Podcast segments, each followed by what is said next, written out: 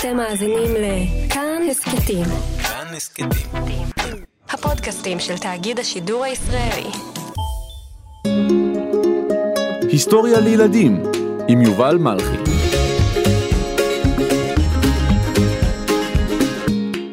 לאה גולדברג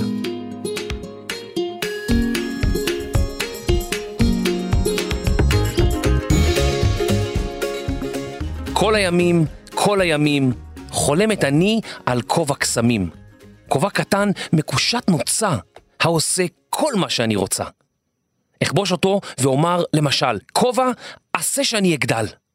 והנה, מיד הנני עולה, וגופי מתמתח, ואני גדולה. ואין כמוני בכל העולם, כי אני גדולה וגבוהה מכולם. והכל מסתכלים ביראה וכבוד, כי הרי אני גדולה עד מאוד. את השיר היפה הזה כתבה לאה גולדברג, שכתבה גם על הברווזים של הסבתא של אפרים, מדוע הילד צחק בחלום, מה עושות האיילות בלילות, ועוד. את השם לאה גולדברג אתם בוודאי מכירים. על שמה נקראו רחובות ובתי ספר רבים בישראל. הילדה, לאה, נולדה במזרח אירופה, הרחק מארץ ישראל. אז כיצד התחילה לכתוב שירים וסיפורים בעברית? הפעם אספר לכם על אחת הנשים החשובות ביותר בספרות העברית, לאה גולדברג.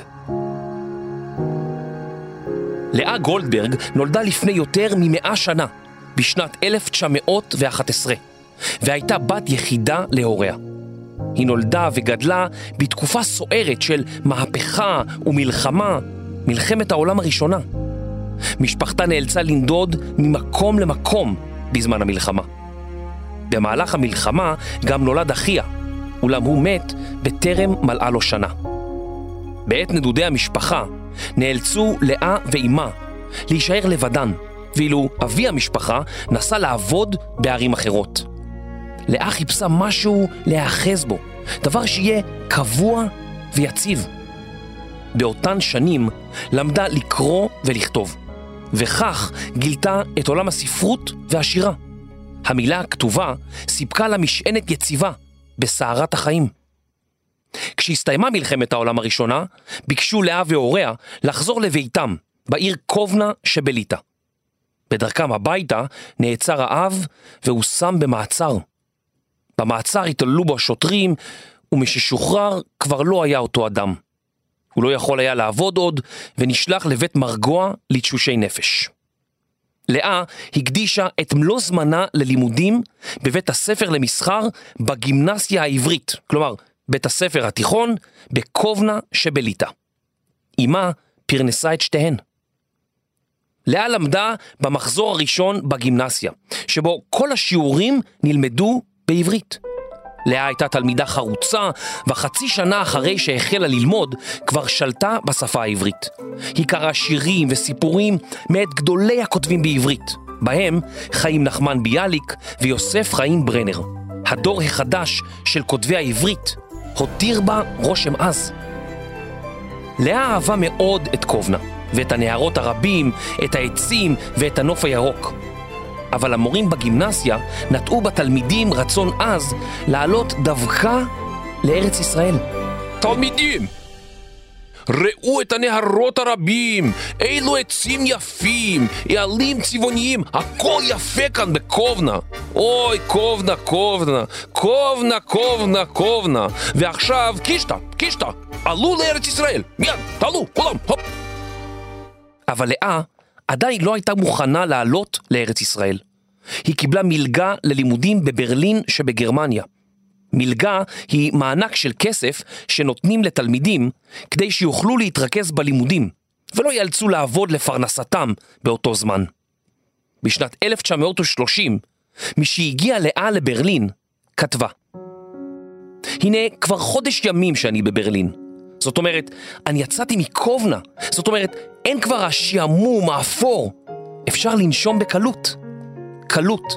כמה שנים התפללתי למעט קלות, מעט שמחה פשוטה. לימים שאפשר יהיה לחייך בהם בלי סיבה. והנה, באו ימים כאלה. באו. לאה אהבה את ברלין. היא למדה ביום ובלילות בילתה בריקודים. היא אף העידה על עצמה שהיא רקדנית לא רעה. מאז ומעולם חלמה לאה גולדברג להיות סופרת ומשוררת, והעברית נהייתה משאת נפשה, השאיפה והחלום שלה. אף על פי שהיא למדה שפות אירופיות רבות, וכתבה בהן, את השירה שלה כתבה אך ורק בעברית. הכתיבה עזרה ללאה להתמודד עם המכאובים הרבים שהיו לה בילדותה ובנעוריה. בשנת 1932 פורסם שיר פרי עטה שמתאר את הרוגע שחשה בזמן לימודיה בגרמניה. ימים לבנים, ארוכים כמו בקיץ קרני החמה. שלוות בדידות גדולה על מרחב הנהר. חלונות פתוחים לרווחה אל תכלת דממה. קשרים ישרים וגבוהים בין אתמול ומחר. אבל יש עוד בית בשיר, והוא מספר על תינוק שאימו נרדמה, והוא נאלץ לזמזם לעצמו שיר ערש. לבבי התרגל אל עצמו ומונה במתינות דפיקותיו.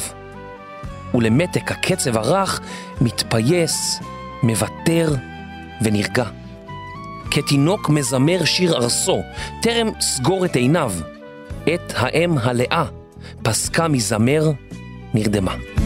לבבי התרגל אל עצמו ומונה במתינות דפיקותיו ולמתק הקצב הרך מתפייס, מוותר ונרגע. אבל למרבה הצער, לאה לא הייתה לאם. כבר בצעירותה סבלה מכאבי ראש, התקפי בכי ודיכאון. היא הופנתה לרופאים, אך הם לא מצאו את הבעיה. לאה החליטה שאסור לה להביא ילדים לעולם, ושעליה להתרכז בכתיבת שירה. בשנת 1932 עברה לאה גולדברג לעיר בון שבמערב גרמניה. היא המשיכה בלימודיה והייתה לאחת הנשים הראשונות בתקופתה שקיבלו תואר דוקטור. אבל בראשית שנות ה-30 של המאה הקודמת עלתה לשלטון בגרמניה המפלגה הנאצית. הנאצים החלו לחוקק חוקים נגד יהודים, ועד מהרה מאות אלפי יהודים, ובהם גם דוקטור לאה גולדברג, נאלצו לנוס ולמצוא לעצמם בית חדש. בשנת 1935 החליטה לאה גולדברג סוף סוף לעלות לארץ ישראל. בארץ ישראל הייתה עיר אחת שדמתה לערים האירופיות שגולדברג הכירה, תל אביב. חיו בה כמאה אלף יהודים, שהיוו מרכז כלכלי של היישוב היהודי הצעיר. ואף חשוב מכך, תל אביב נודעה כעיר העברית הראשונה, והייתה למרכז של התרבות העברית המתחדשת. חיים נחמן ביאליק בחר בה למקום מושבו בערוב ימיו, והמשורר אברהם שלונסקי הנהיג בה את חבורת הסופרים והמשוררים יחדיו, שחוללה מהפכה ביצירה העברית. עם בואה לתל אביב, השתכנה גולדברג ברחוב ארנון 15 בתל אביב, לא רחוק משפת הים התיכון. מעת לעת הייתה מעיפה מבט מערבה, אל מעבר לים, ונזכרת בילדותה ובחיי הנעורים שהשאירה באירופה. בספר שיריה, שהוציא שלונסקי, הופיע השיר אילנות, שבו תיארה את רגשותיה באמצעות דימויים מעולם הטבע. אולי רק ציפורי מסע יודעות, כשהן תלויות בין ארץ ושמיים. את זה הכאב של שתי המולדות. איתכם אני נשתלתי פעמיים, איתכם אני צמחתי, אורנים, ושורשיי בשני נופים שונים. זמן קצר אחריה, עלתה לארץ גם אמה של לאה גולדברג, וגרה איתה באותה דירה ברחוב ארנון. בשנת 1943 כבר ידעו רבים על המתרחש באירופה ועל האסון ליהודים. לאה חשה כי למרות כל הרוע, על האדם להיאחז בדברים הפשוטים ולהמשיך לחפש אהבה. היא כתבה, את תלכי בשדה, לבדך, לא נצרבת בלהט השרפות, בדרכים שסמרו מאימה ומדם, וביושר לבב שוב תהי ענווה ונכנעת כאחד הדשאים, כאחד האדם. האומנם עוד יבואו ימים בסליחה ובחסד ותלכי בשדה ותלכי בו כהלך התם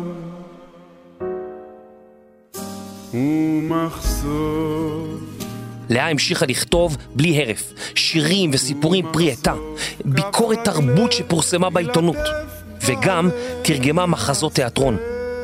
במשך השבוע לימדה עברית בבית ספר לבנות, וגם הרצתה על ספרות לפני קהל. בימי שבת היה לגולדברג פנאי להיפגש עם חבריה לחבורת יחדיו, ולנהל איתם ויכוחים ספרותיים. תל אביב התמלאה באותה תקופה בבתי קפה אופנתיים, שישבו בהם אנשי התרבות הגבוהה.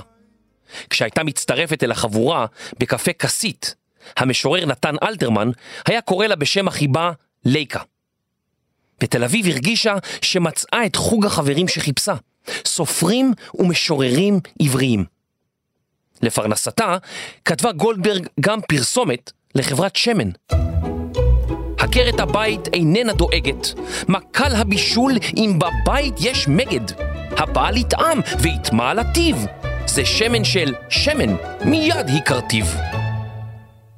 גולדברג הרצתה בכל רחבי הארץ, ולעיתים, מחמת השעה, מכיוון שהיה מאוחר, נשארה ללון במקומות מרוחקים. באחת הפעמים לנה בקיבוץ אפיקים. ליבה נצבט כשראתה ילדים שאולצו להיפרד מהוריהם וללכת לישון בבית הילדים של הקיבוץ, שישנו בו רק הילדים, מה שנקרא אז לינה משותפת.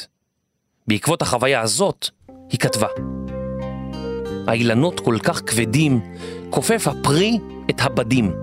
זו השעה המרגיעה בה נרדמים הילדים.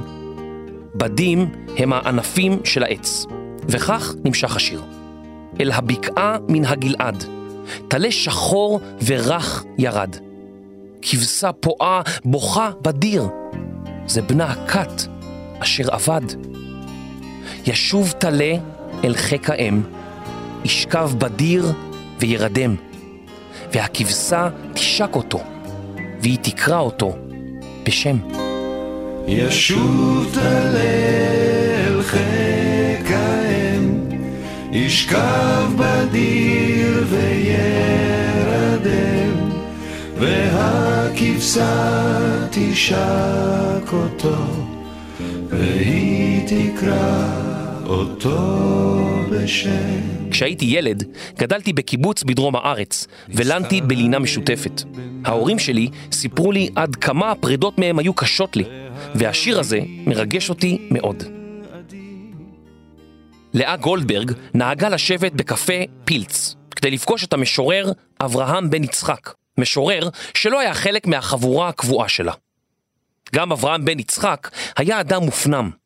ביומנה כתבה את מה שחשה כלפיו, אהבה גדולה, שלא הייתה כלל אהבה. ובאמת, אברהם אהב לשוחח עם לאה, שיחה שלא הייתה כלל אהבה. אך היא התאהבה בו אהבה גדולה. זו הייתה אהבה חד צדדית, שנמשכה 13 שנה, ולבסוף לא התממשה. גולדברג כתבה על האהבה הנכזבת. ולא היה בינינו אלא זוהר, ענן של השכמה ברחוב כפרי, ולבלובו של גן בטרם פרי, בלובן תפרחתו, יפת התואר. ולא היה בינינו אלא זוהר. ולא היה בינינו אלא זוהר, זוהר ענן של השכמה ברחוב כפרי. לאה לא מצאה אהבה גם אחר כך. אמנם היא מצאה לעצמה חוג חברים, אך לא הצליחה למצוא בן זוג. היא מעולם לא התחתנה ולא הקימה משפחה. על תחושות האכזבה וההחמצה האלה כתבה לאה גולדברג בשיר "זה מכבר". היא מספרת שאין לה תקווה לאהבה, ושכל יום הוא בדיוק אותו דבר. זה מכבר, אין איש מחכה לי שם. ואם אין ים, הרי אין גם ספינה. הדרך קצרה, החוג צומצם. ובכן, מה? עוד שבוע? עוד חודש? עוד שנה? הדרך קצרה, חוג צומצם. ובכן מה? עוד שבוע. עוד חודש, עוד שנה. אף על פי שלא הקימה משפחה ולא היו לה ילדים משלה, היא כתבה הרבה דווקא לילדים. למשל, אחד מספרי הילדים שכתבה נקרא ידידיי מרחוב ארנון, ובו היא מדמיינת שהיא ילדה אחת מחבורת ילדים שגרים ברחוב ארנון. היא לימדה ילדים לקבל את האחר בסיפור דירה להשכיר, ואף סיפרה להם על ילדים מרחבי העולם, כמו אלה קארי מלפלנד ונוריקו סאן מיפן. השיר הראשון שלה לילדים היה הדוב הצהוב, ומסופר בו על ילד שובב במיוחד. מי הוא זה אשר שכח את השכל במטבח, ובמקום ההגדה את קרסו מילא גלידה? זה הדוב הצהוב, בן הפיל, אחי הקוף. ואולי זה לא הדוב, כי הדוב הוא ילד טוב, ואולי זה אך ורק בן דודי ושמו יצחק? כמובן, כמובן, זה יצחק שובב קטן. אתם מכירים בוודאי רבות מיצירותיה האחרות של לאה. איה פלוטו, מדוע הילד צחק בחלום, כובע קסמים, וכמובן, השיר פזמון ליקינטון. לילה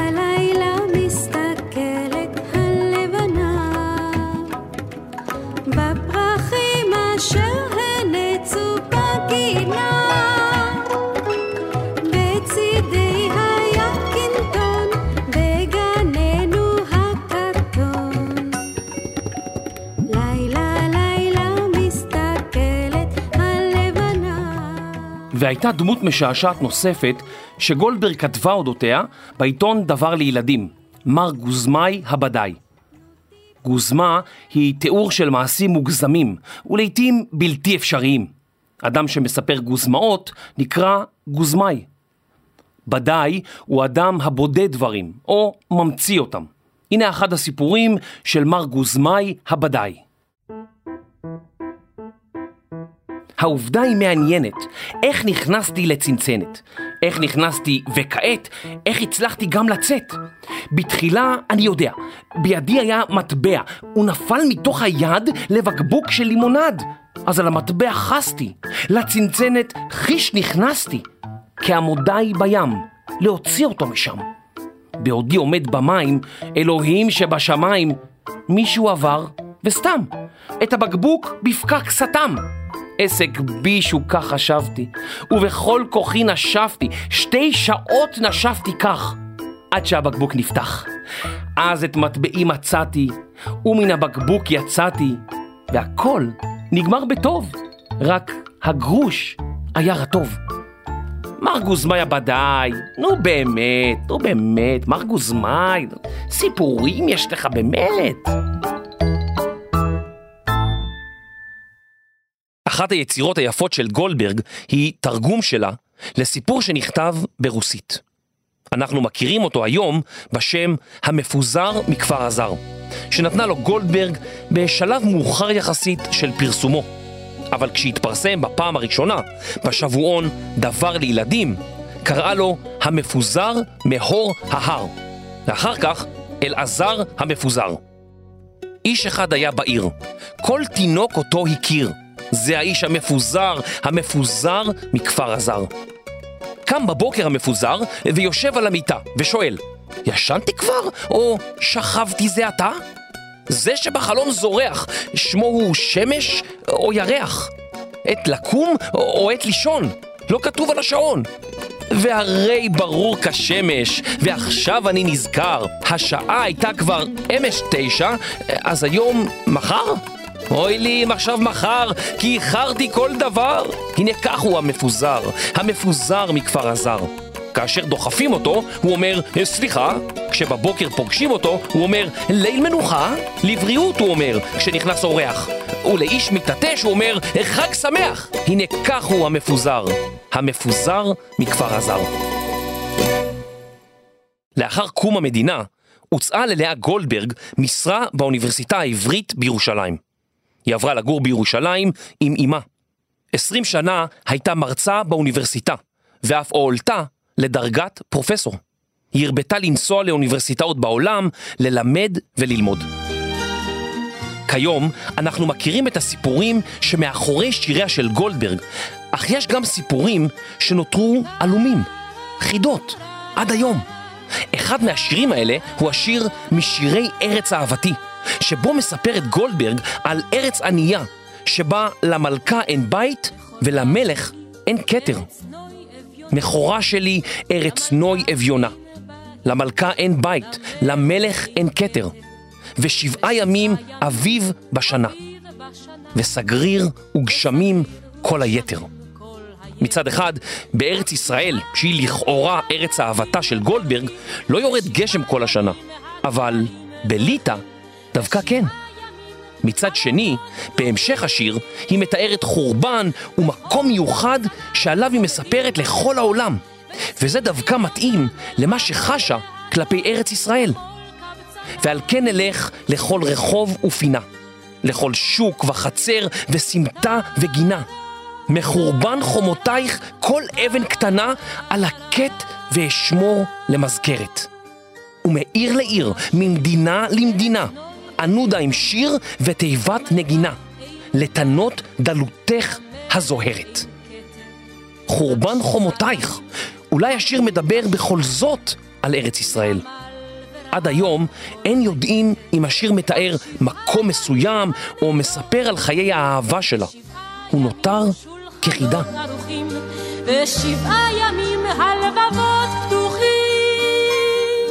למרות המפעל הספרותי האדיר שלה, ואף על פי ששמה היה מוכר לציבור הרחב, זכתה לאה גולדברג להכרה חלקית בלבד בימי חייה. בסוף ימיה העיבה עליה התחושה שדור חדש של משוררים שקם במדינת ישראל לא העריך את שירתה.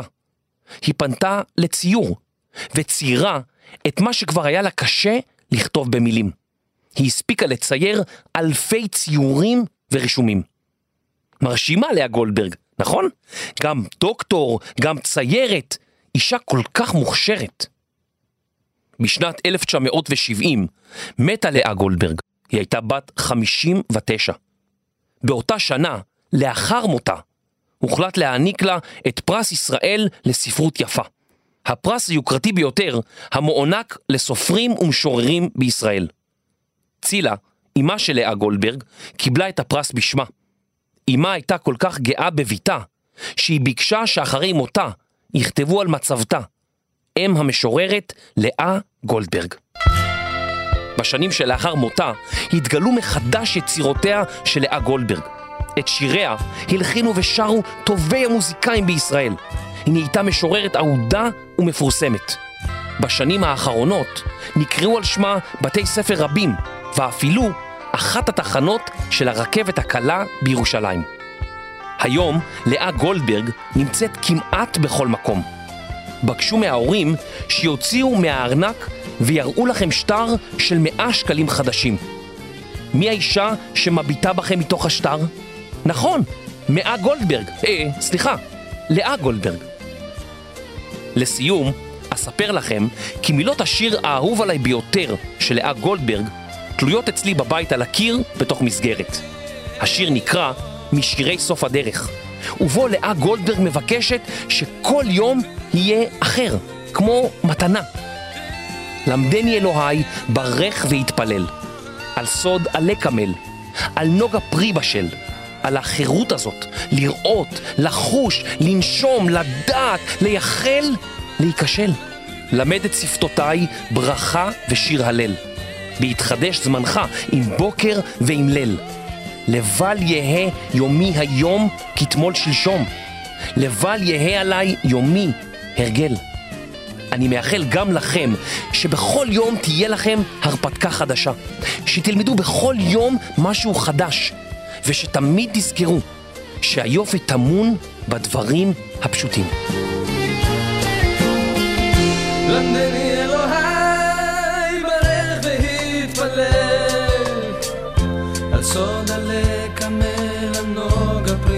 להתפשט על החירות הזאת לראות, לחוש, לנשום לדעת, לייחל, להיכשל. למד את שפתותיי ברכה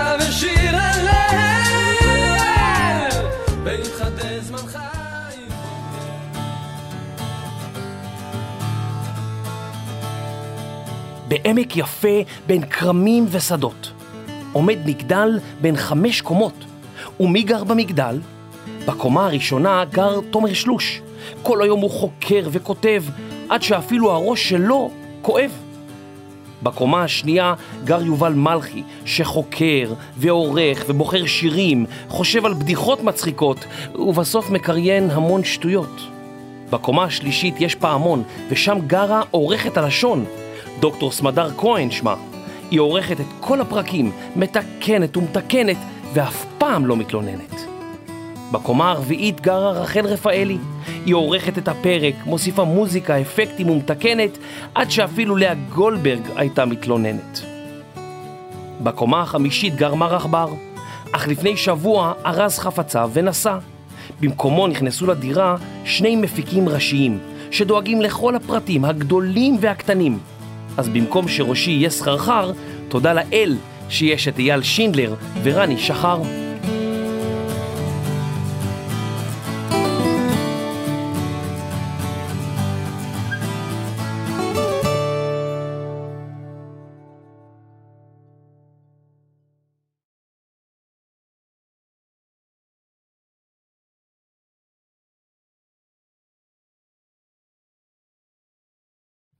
ילדים והורים יקרים, אם אתם אוהבים את ההסכת היסטוריה לילדים, נשמח שתעזרו לנו.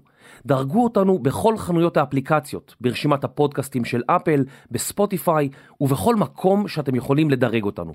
רוצים לדבר איתנו? כנסו לקבוצת הטלגרם שלנו, היסטוריה לילדים. רשמו לנו מה חשבתם, העירו לנו הערות, שילחו לנו הצעות לפרקים, ותוכלו להתעדכן בפרקים חדשים ובאירועים קרובים. תודה רבה.